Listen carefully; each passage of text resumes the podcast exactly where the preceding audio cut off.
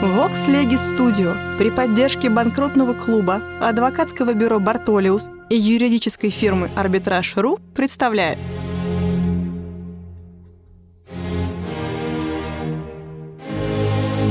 Габриэль Феликсович Шершеневич. Конкурсный процесс. Открытие конкурсного производства. Параграф 192. Меры, предупреждающие открытие конкурсного производства. Читает Владимир Владимирович Ефремов. Часть 1. Системы предупреждения конкурса. Полное расстройство частного хозяйства, к которому приводит открытие над ним конкурсного производства, возбуждает стремление предотвратить эти печальные последствия, дать ему возможность оправиться и выйти из критического положения. Это стремление тем более находит себе оправдание, когда несостоятельность вызывается причинами, лежащими вне воли должника, когда в его действиях не заключается никакого злого намерения или грубого пренебрежения к интересам кредиторов. В римском праве встречаются отсрочки, моратория, предоставляющиеся по особому рескрипту императора должнику ввиду особого несчастного стечения обстоятельств и в виде особой милости. Затем, в средние века, случаи подобных отсрочек в исполнении обязательств встречались весьма часто во Франции. Они предоставлялись особыми актами «lettre de répit» от имени королей. Такой же порядок установился с конца XVI века и в Нидерландах. Поэтому Голландия и Бельгия были первыми государствами, определившими их путем законодательных постановлений. Кроме отсрочки в платежах, законодательство вводит мировые сделки в предотвращении объявления несостоятельности и судебную ликвидацию. Система отсрочки в платеже долгов, принятая законодательствами Бельгии, Голландии и Италии, заключается в праве суда по просьбе должника при наличности указанных в законе условий, помимо согласия кредиторов, предоставить ему временную отсрочку в исполнении своих обязательств и оградить его в течение этого времени от взыскания. В бельгийском праве этот институт поставлен следующим образом. Такая отсрочка возможна при двух условиях. А. Если должник докажет наличность чрезвычайных и непредвиденных обстоятельств, принудивших его временно приостановить платежи. И Б. Если должник убедит в основании проверенного баланса в наличности достаточных средств на удовлетворение всех своих кредиторов. Суд назначает сведущих людей для проверки положения дел должника, а вместе с тем вызывает кредиторов на срок не далее 15 дней. В назначенный день в судебном заседании выслушиваются судья-докладчик, должник и кредиторы. Подробный протокол заседания со всеми документами и заключением окружного суда препровождается в судебную палату, от которой уже зависит предоставить должнику отсрочку в платеже долгов, если к тому времени у нее не будет согласия большинства кредиторов, имеющих требования на 3/4 суммы всех долгов. Продолжительность отсрочки не может превышать 1 года, но отсрочка может быть продолжена на 2 год, а если должник уплатил по предшествующей отсрочке по крайней мере 60% своего пассива, то и на 3-й. Последствия отсрочки заключаются в том, что: первое, должник без разрешения лиц, назначенных для наблюдения за его распоряжениями, не вправе отчуждать или обременять долгами свое имущество, недвижимое и движимое, заключать мировые сделки, совершать займы, получать платежи. Второе. В течение срока, на который дана отсрочка, уплата прежних долгов может быть производима не иначе, как всем кредиторам по соразмерности их требований. Третье. В течение того же срока никакое взыскание не может быть обращено на имущество должника.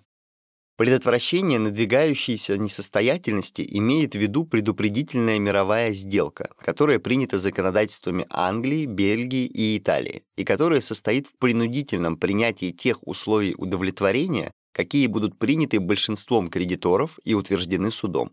В новейшем итальянском законе этот институт обрисовывается следующими чертами. Каждый купец до объявления его несостоятельности может просить суд о созыве его кредиторов для принятия предлагаемой им мировой сделки. К прошению должны быть приложены торговые книги, по крайней мере за 3 года, подробный счет имущества и поименный список кредиторов. Если прошение отвечает всем требованиям, указанным в законе, суд вызывает всех кредиторов к определенному сроку, не далее 30 дней, назначает особого комиссара для наблюдения за действиями должника и поручает одному из членов суда ведение данного дела. С момента публикации о судебном определении кредиторам не разрешается обращать свои взыскания на имущество должника.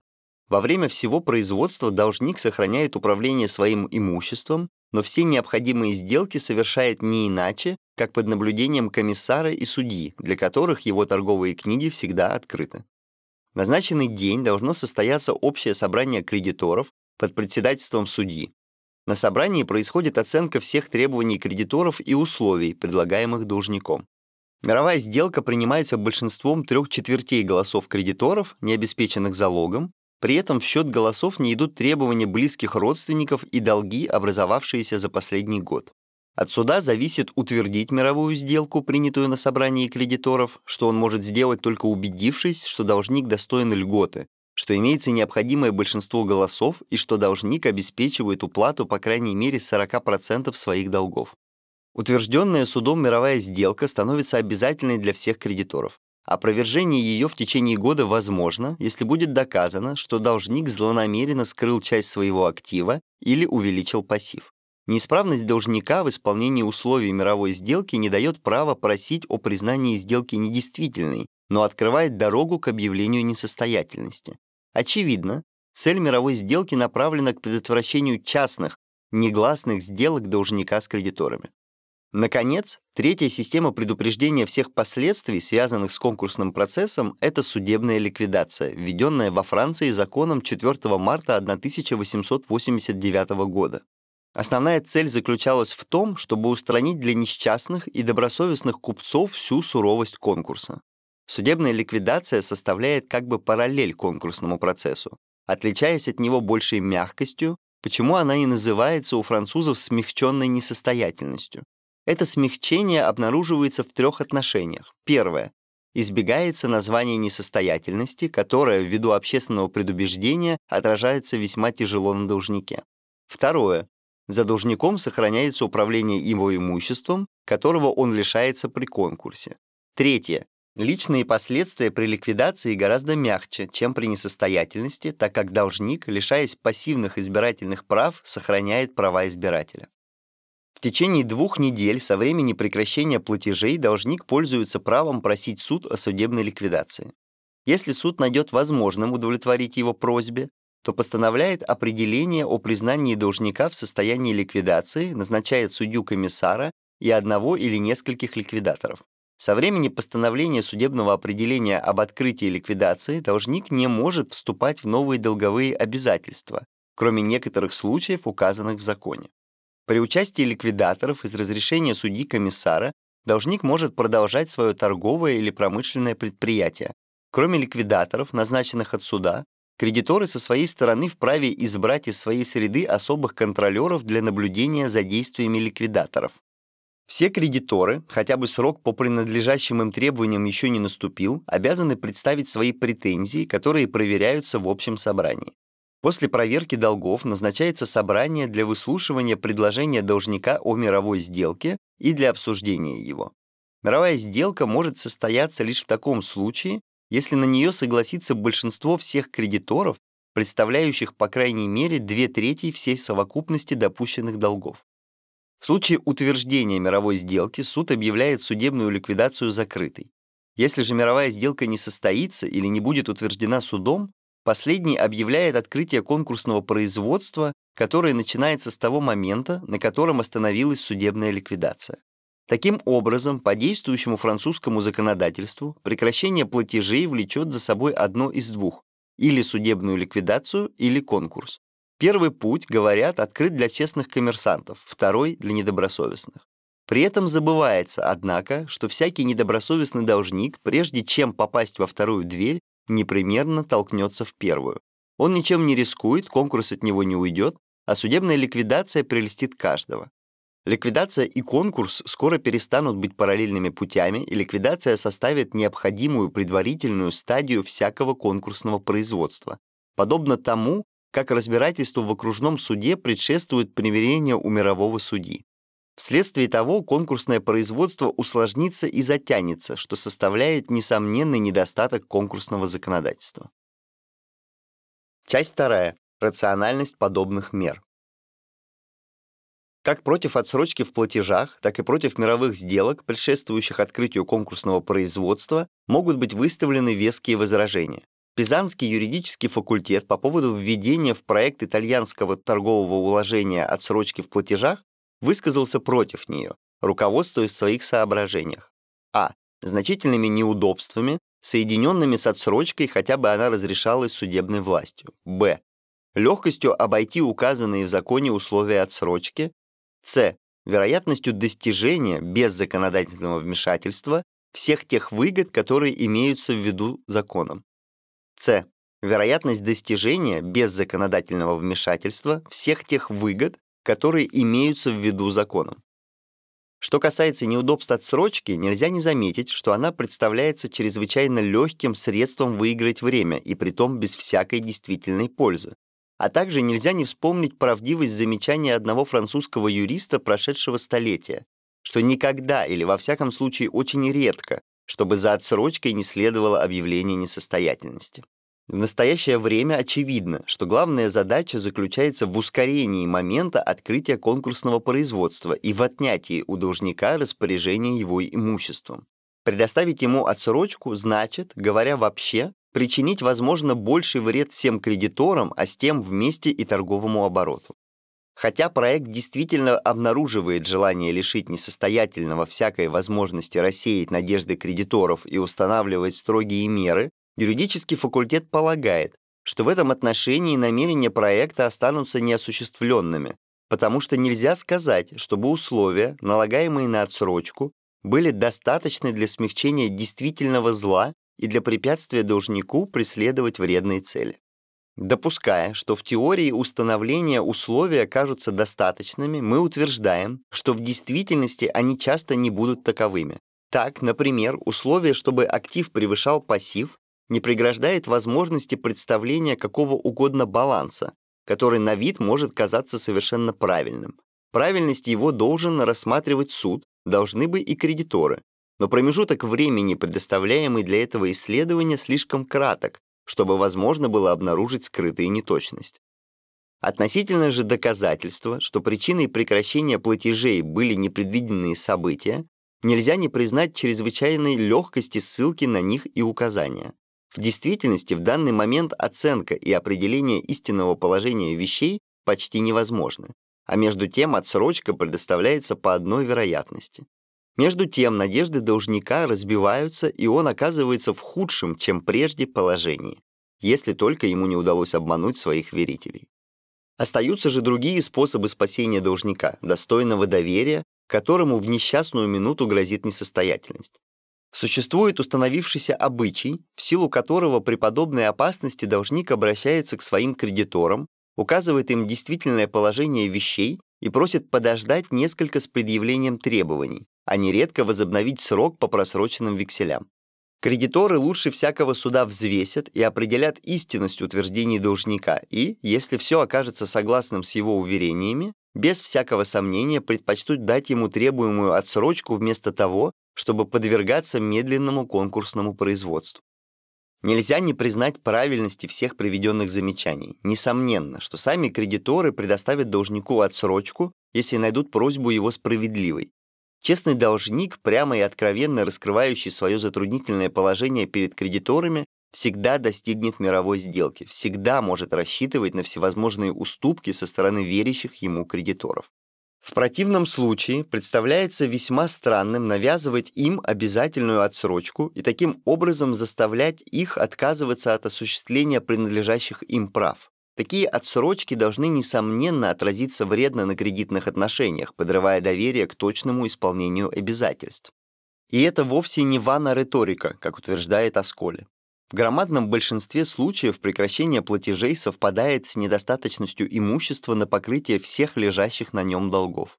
Поэтому редкая отсрочка в состоянии поправить дела должника, тем более, что кредит его уже сильно потрясен в глазах посторонних лиц. Между тем, все производство, соединенное с просьбой об отсрочке и с рассмотрением ее, производит проволочку именно в тот момент, когда требуются решительные и быстрые меры. С этими отсрочками почти необходимо соединяются некоторые неправильности в производстве, которые делают недостижимыми цели и конкурса, и отсрочки. Вопрос об отсрочке должен быть решен по возможности скорее, Здесь некогда ждать тех долгих сроков, в течение которых подаются и рассматриваются претензии кредиторам. Результатом этого является невозможность проверки правильности претензии. На общем собрании кредиторов, решающим вопрос об отсрочке, легко могут приобрести голос подставные лица, выдвинутые самим должником, чтобы избежать конкурса.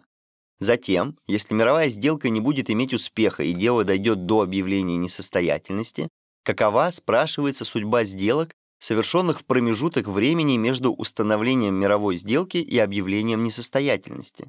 Бельгийское законодательство, относя момент прекращения платежей ко дню подачи просьбы о допущении мировой сделки, подвергает все такие сделки опасности опровержения. Согласились кредиторы на мировую сделку, тем внушили доверие третьим лицам к должнику и потом сами же уничтожают все его сделки. Положим, это особенность бельгийского законодательства. Но обойти этот недостаток нелегко, потому что кредиторы, оставшиеся в меньшинстве, не дававшие своего согласия на мировую сделку, не могут оставаться равнодушными ко всем операциям несостоятельного должника. Что касается, в частности, французской судебной ликвидации, то она представляет все те же неудобства, какие соединяются с отсрочкой в платежах. Ее главная цель – освободить должника от позора, соединенного с несостоятельностью, мало достигается переменной одного имени на другое. Будет ли должник назван несостоятельным или ликвидируемым, общественное мнение не замедлит дать свою оценку. Может ли закон бороться с убеждениями общества, исторически сложившимися? Что может сделать законодатель против страха попасть в свидетели, против предубеждения, которое складывается относительно всякого подсудимого, хотя бы он блестяще был оправдан судом, против опасения быть продернутым в печати, хотя бы в руках оклеветанного находились все средства оправдания? Переменой менее всего можно подействовать на общество. Часть 3. Русское законодательство. Не чужды и нашему законодательству меры, направленные к предотвращению конкурсного производства. Говоря о подобных мерах, мы имеем в виду особый установленный законом порядок. Нельзя считать за особый порядок добровольное соглашение между должником и всеми его кредиторами об облегчении затруднительного положения его. Кредиторы могут согласиться на уменьшение долга, на отсрочку, на замену одних обязательств другими, могут выразить свое согласие в особой формальной сделке, обязательной для них, как и для должника, но все эти соглашения не выходят из круга дозволенных законом договорных соглашений, а потому не должны иметь особого места в законодательстве. Однако наш Устав о торговой несостоятельности при самом создании его содержал несколько статей, сохранивших силу до сих пор и касающихся рассматриваемого вопроса.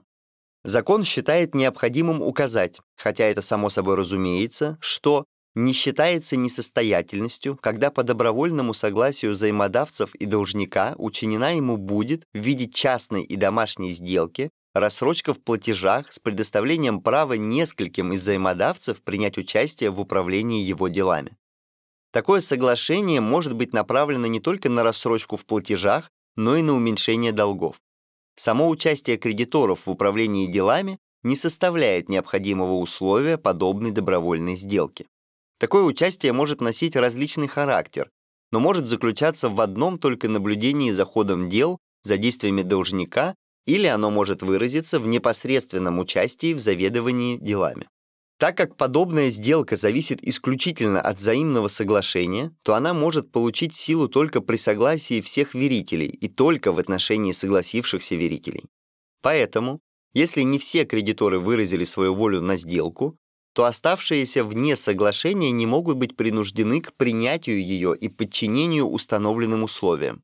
Напротив, каждый кредитор, не подписавший договора, сохраняет право искать с должника удовлетворение по принадлежащему ему требованию и в случае неосуществления его может просить суд об открытии конкурсного производства. Если взаимным соглашением установлено будет допущение верителей к участию в делах, то кредиторское управление, таким образом составленное, будет иметь своей целью установление надзора за должником и контроль над его доходами и расходами. А с другой стороны, содействие ему в ведении его дел может быть очень сложных и требующих большей опытности, чем та, какой обладает должник. Во всяком случае, подобная сделка, как основанная на общем согласии всех заинтересованных лиц, возможно, всюду и в отношении всех должников, независимо от места их нахождения и рода их занятий.